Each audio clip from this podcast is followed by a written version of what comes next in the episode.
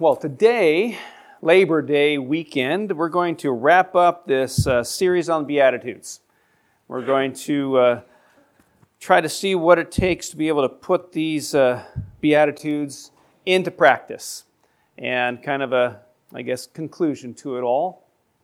I trust that this summer was a, a good time to learn a little bit more about these Beatitudes and maybe even allow you to be uh, a little more interested, maybe to look them up yourself and do a little more word study on those things.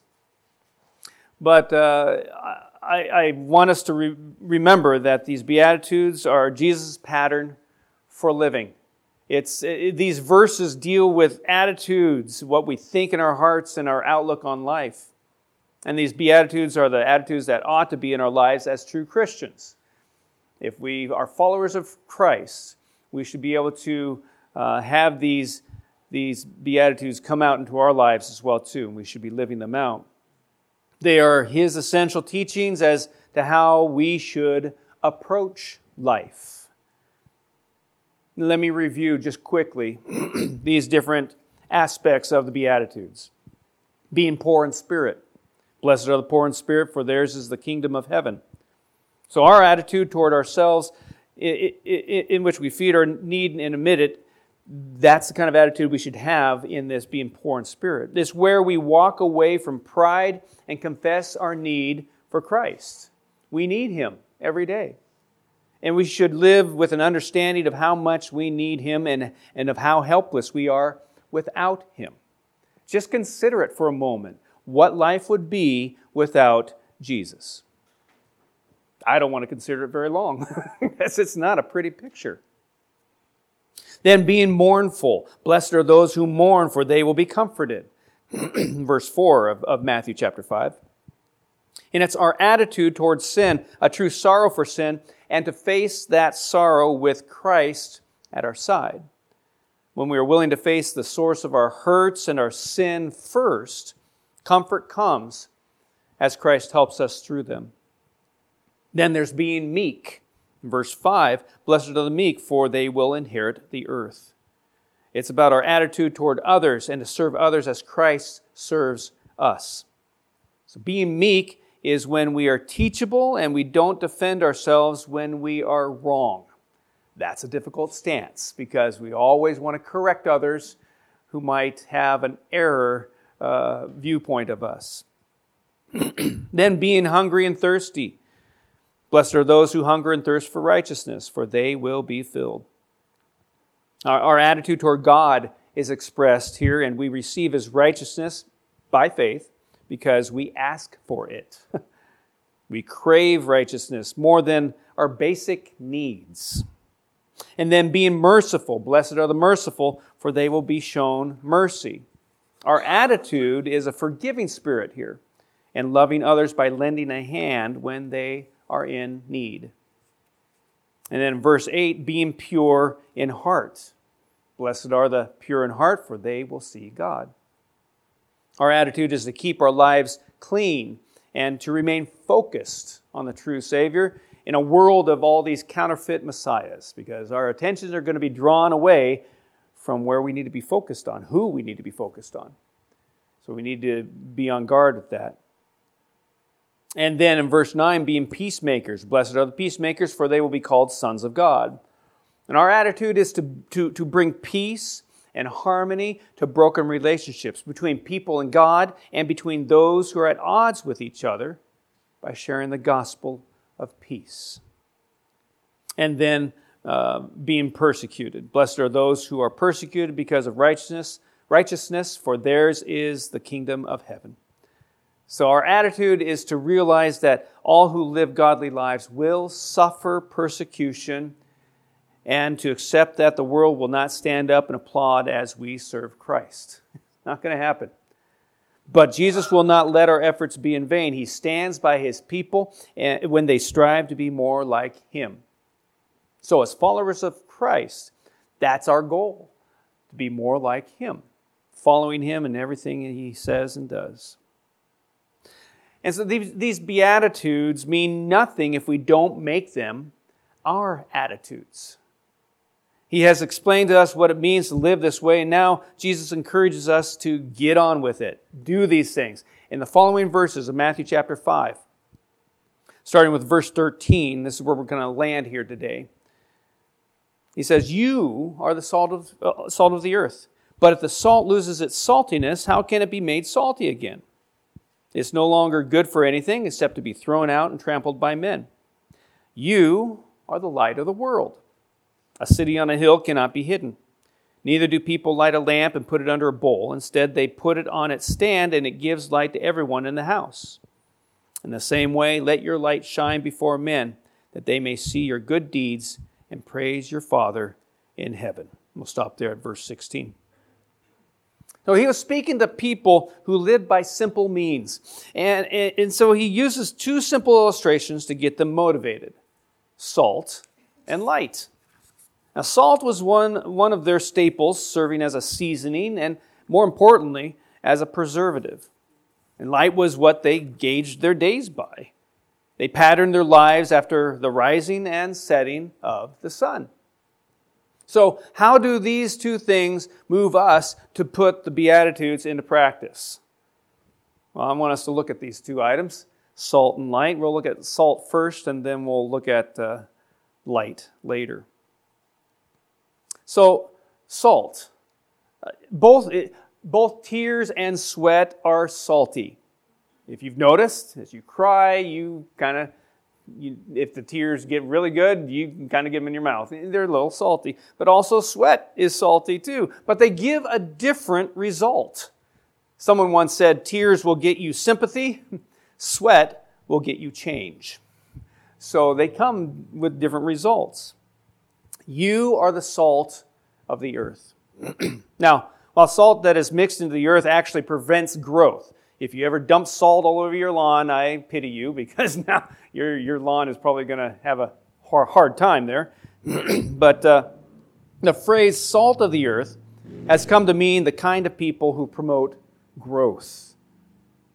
And that growth happens all around them. And also the kind of person that we all should have a great deal of respect for. It's not so much the people who attract a lot of attention but the people who hold our world together just by doing what they believe is right. It's people who give their time to help with the church property and the building. It's the people who pray regularly for the requests of others. It's the people who provide a meal for those who are dealing with life's difficult circumstances. It's the people who offer their time to help with the car troubles of those who are clueless about cars. These are the kind of people that Jesus brought together to form our church family generous, active, willing to help. I notice that Jesus says this is the kind of people we are. It's, it's not were or should be or must be or can be or may be. He says we are this kind of people.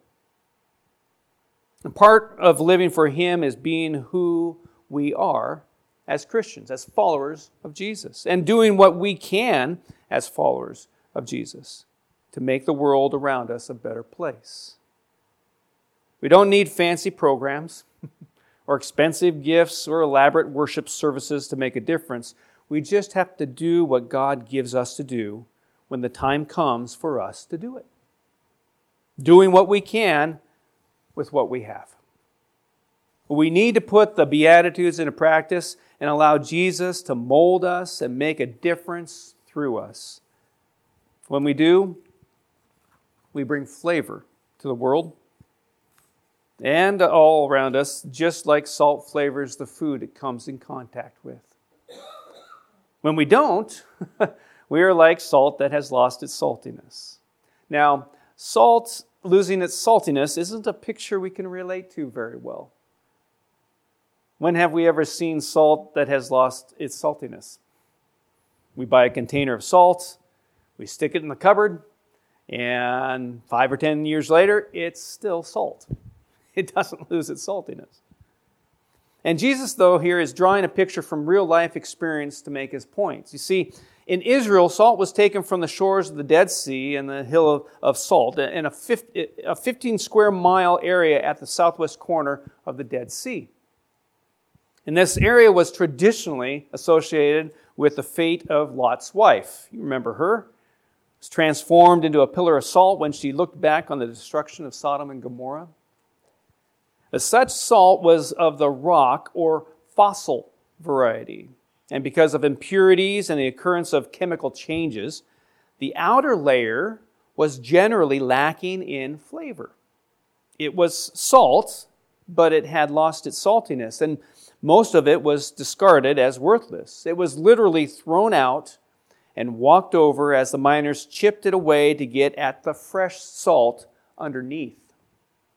So, salt can lose its saltiness when it's exposed to the elements for too long which is probably why we read in other places in the Bible that we are to be in the world, but not of the world. When we're in the world, acting as salt does to food, we make a positive difference. When we're of the world, just sitting around letting the sin of the world wear us down, we become like salt that loses its saltiness. So, salt is a, a seasoning, but salt is also a preservative. I recently discovered that before the age of refrigeration, fishermen used to store their fish in salt barrels. This allowed them to preserve the fish and stay out fishing longer. I suppose Fred could confirm that for us too, being a fisherman. Don't know if he still uses salt barrels anymore, but. but now, how do we, des- described by Jesus as the salt of the earth, preserve the world around us. We are constantly bombarded by the message that the world we live in is falling apart. So, what are we doing to preserve whatever good is left? Now, imagine, imagine what the world would be like if Christians simply gave up trying to make a difference. Imagine a world like that. Imagine if we ignored the Beatitudes altogether and just worried about ourselves. Portland, along with the counties of Multnomah and Clackamas, see quite a bit of poverty and homelessness. Portland Rescue Mission, Union Gospel Mission, City Team Ministries, uh, Transitional Youth, and other ministries like that serve and feed the homeless, attempting to help them change their lifestyle and the trajectory of their lives. All Christian organizations. These are the outworking of Christians taking seriously the, the beatitude, blessed are the, are the merciful. And imagine if they all stopped showing mercy. Those people in the Portland area would be in a worse situation than they are now. Our society is letting morals and value, values slip away. Newsflash. but these, are, these were things we held high uh, so long ago but now doesn't happen very much these days. Imagine how much faster these morals and values would go if Christians stopped standing up for truth. Our world struggles keeping everybody alive and well. Imagine what the world would be like if Christians hadn't started the hospitals or the schools or the charities which help so many millions of people. Imagine what the world would be like without all those things. When we look at the world we live in, it's not hard to get depressed at its, its state of unrest and uncertainty. On Thursday after, uh, mornings, we gather for prayer, and one of the prayer items on our list at the very beginning part of it, it, it it's talks. We talk about our city, we talk about our county, our, our state, we talk about our nation, we talk about our world. When we get to the world, it's like, okay, pray for something because there's a lot of things to pray about. you think about that, it's overwhelming.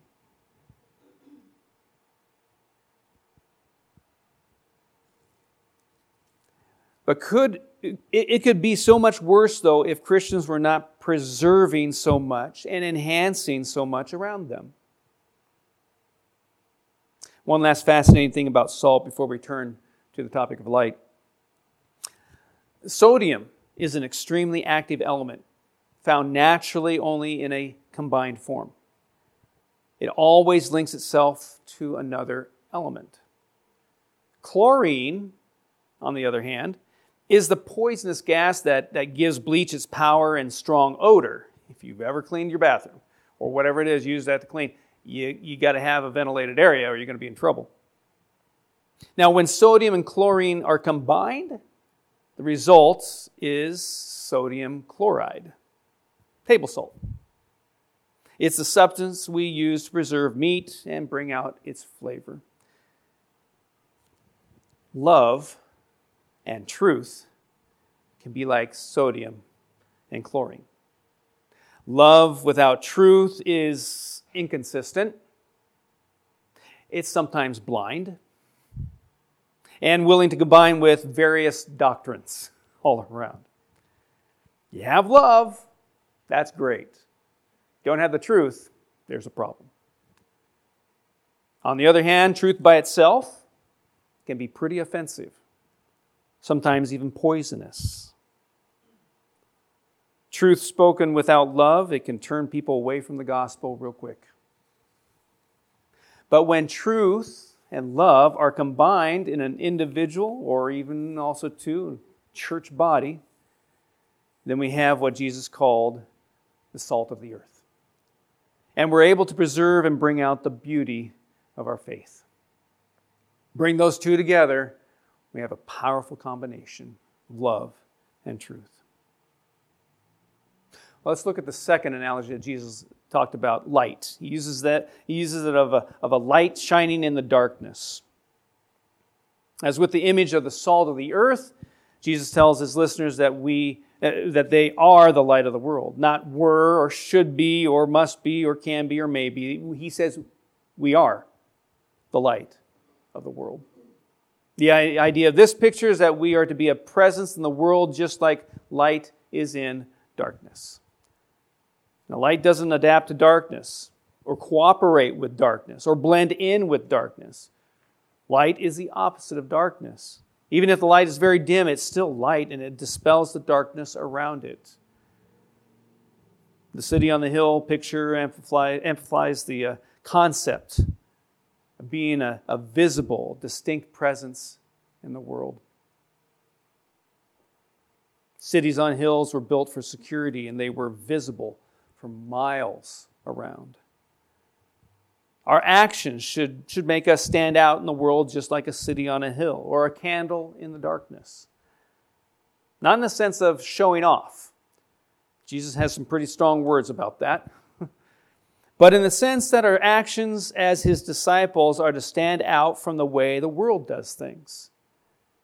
In a world that rounds up children for its factories and armies and gangs, Followers of Jesus help children survive, grow, and learn how to help others.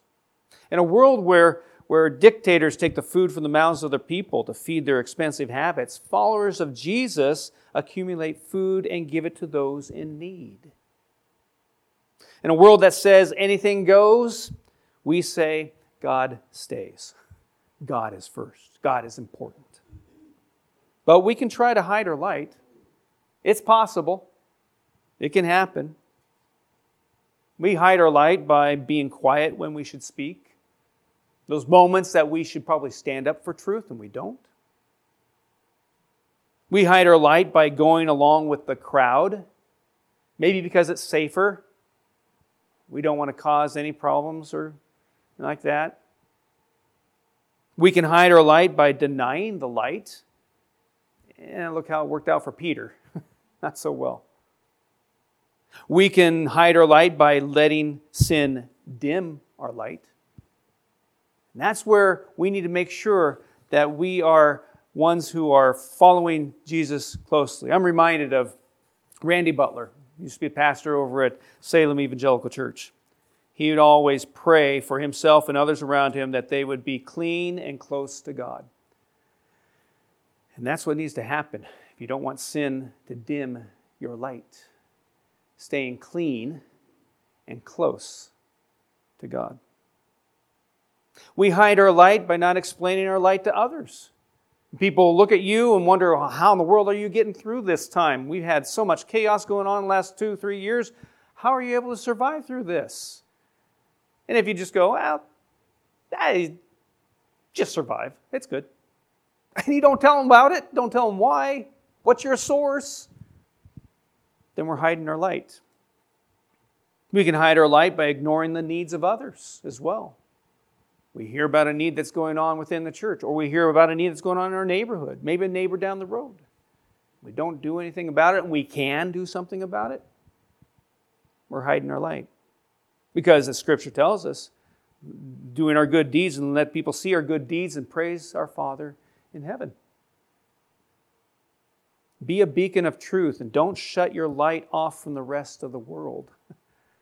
They need to see that light. The light points to a hope, a hope that we have in us that we need to let others know about as well. The two analogies here, salt and light, are meant to say the same thing. Be my people in the world I have put you in. Be my people that I in the world that I put you in.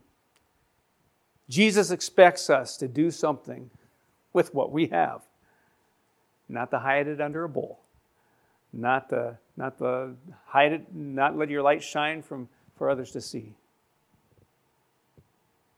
The picture of salt shows us that we enhance, even preserve the world around us. And the picture of light shows us that while we live in this world, we are not to blend in.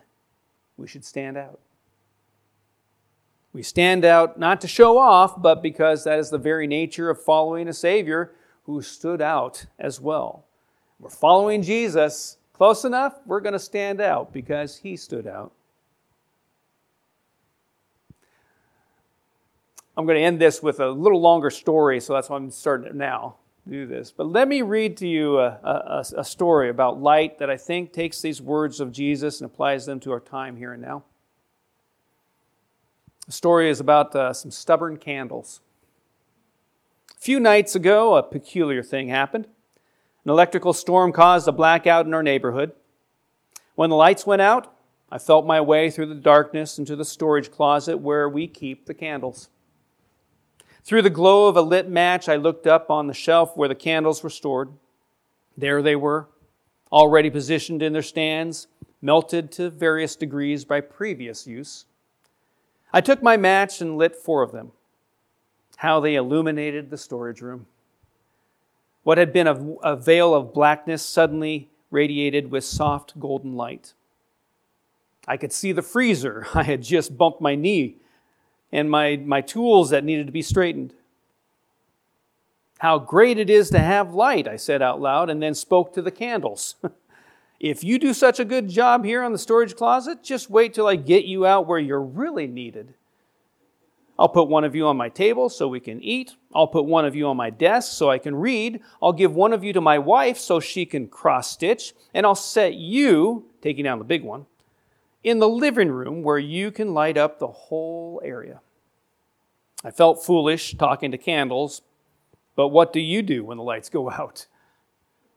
I was turning to leave with, the, with, uh, with a large candle in my hand when I heard a voice. Now hold it right there.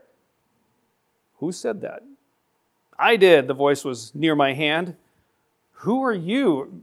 What are you? I'm a candle. I looked at the candle I was holding. It was burning a strong golden flame. It was red and sat on a heavy wooden candle holder that had a firm handle. I lifted up the candle to take a closer look. You wouldn't believe what I saw. There was a tiny face in the wax. Not just a wax face that someone had carved, but a moving, functioning, flesh like face full of expression and life. Don't take me out of here, what? I said, Don't take me out of this room. What do you mean? I have to take you out. You're a candle. Your job is to give light. It's dark out there. People are stubbing their toes and walking into walls. You have to come out and light up the place. But you can't take me out. I'm not ready, the candle explained with pleading eyes. I need more preparation. Couldn't believe my ears. more preparation? Yeah, I've, I've noticed I, I, I decided I need to research this job of light giving. So I won't go out and make a bunch of mistakes. You'd be surprised how distorted the glow of untrained candle can be. So I'm doing some studying. I just finished a book on wind resistance. I'm in the middle of a great podcast on wick buildup and conservation, and I'm reading the bestseller on flame display. Have you heard of it? No, I answered. You might like it. It's called Waxing Eloquently. Uh, that's, that really sounds, uh, it, and then I caught myself. What am I doing? I'm in here conversing with a candle while my family's out there in the darkness. All right, then, I said, you're not the only candle on the shelf. I'll blow you out and take the others. But just as I got my cheeks full of air, I heard other voices. We're not going either. It was a conspiracy. I turned around and looked at the other three candles, each with flames dancing above a miniature face. I was beyond feeling awkward about talking to candles. I was getting miffed. You are candles, and your job is to light dark places. Well, that's your opinion, said the candle on the far left, a long, thin fellow with a goatee and a British accent. You think we have to go, but I'm busy. Busy? yes, I'm meditating. What? A candle that meditates? Yes, I'm meditating on the importance of light. It's enlightening. I decided to reason with them. Listen, I appreciate what you guys are doing. I'm all for meditation time. And everyone needs to study and research, but for crying out loud, you guys have been here for weeks. Haven't you had enough time to get your wick on straight? And you other two, I asked, are you going to stay in here as well? A short, fat purple candle with plump cheeks that reminded me of Santa spoke up. I'm waiting to get my life together. I'm not stable enough. I lose my temper easily. I guess you could say that I'm a hothead. The last candle had a female voice, very pleasant to, to the ear. I'd like to help, she explained, but lighting the darkness is not my gift. All this was sounding too familiar. Not your gift? What do you mean? Well, I'm a singer. I sing to other candles to encourage them to burn more brightly. Without asking my permission, she began a rendition of This Little Light of Mine. The other three joined in, filling the storage room with singing. Hey, hey, hey, I shouted above the music. I don't mind if you sing while you work. In fact, you could use a little, we could use a little music out there. They didn't even hear me. They were singing too loudly. And then I yelled louder, Come on, there's plenty of time for this later. We got a crisis on our hands. They wouldn't stop. I put the big candle on the shelf, took a step back, and considered the silliness of it all. Four perfectly healthy candles singing to each other about light, but refusing to come out of the closet. I had all I could take. One by one, I blew them out. They kept singing to the end. The last one to flicker was the female. I snuffed her out right in the puff part of won't let Satan puff me out. Stuck my hands in my pockets, walked back out into the darkness, bumped my knee on the same freezer. Then I bumped into my wife. Where are the candles? She asked. Uh, they, do, they won't work. Where did, where did you buy those candles anyway? Oh, they're church candles. Remember the church that closed down across town? I bought them there. And it was then that I understood. Light, if it is hidden from sight, illuminates nothing. Salt, if it stays in the cupboard, flavors nothing. The Beatitudes, if they don't become our attitudes, mean nothing in a world that desperately needs Christians to take them seriously. It's what we've been building up all summer long. Learn about the Beatitudes. Once you have it, you've got those Beatitudes, you got to do something with them. We can come day, Sunday after Sunday to get messages, fill up on those messages, but if we don't live them out, we'll just be gorging ourselves on things and not being able to get it out. We need to be able to let others know what God has done for us. Live it out before people. Living these Beatitudes, having those Beatitudes become our attitudes. And in order to do that, we need to be the salt and we need to be the light of this world letting people see those Beatitudes in us. When these, uh, these attitudes, Beatitudes, are taken to heart, God blesses the world through us. And we are blessed by God as we strive to make His word our word. Let me wrap this all up with one final reading of the Beatitudes to remind us. Blessed are the poor in spirit, for theirs is the kingdom of heaven. Blessed are those who mourn, for they will be comforted. Blessed are the meek, for they will inherit the earth. Blessed are those who hunger and thirst for righteousness, for they will be filled. Blessed are the merciful, for they will be shown mercy. Blessed are the pure in heart, for they will see God. Blessed are the peacemakers, for they will be called sons of God. Blessed are those who are persecuted because of righteousness, for theirs is the kingdom of heaven. Blessed are you when people insult you, persecute you, and falsely say all kinds of evil against you because of me. Rejoice and be glad, because great is your reward in heaven. For in the same way they persecuted the prophets who, who were before you. You are the salt of the earth. But if the salt loses its saltiness, how can it be made salty again? It is no longer good for anything except to be thrown out and trampled by men.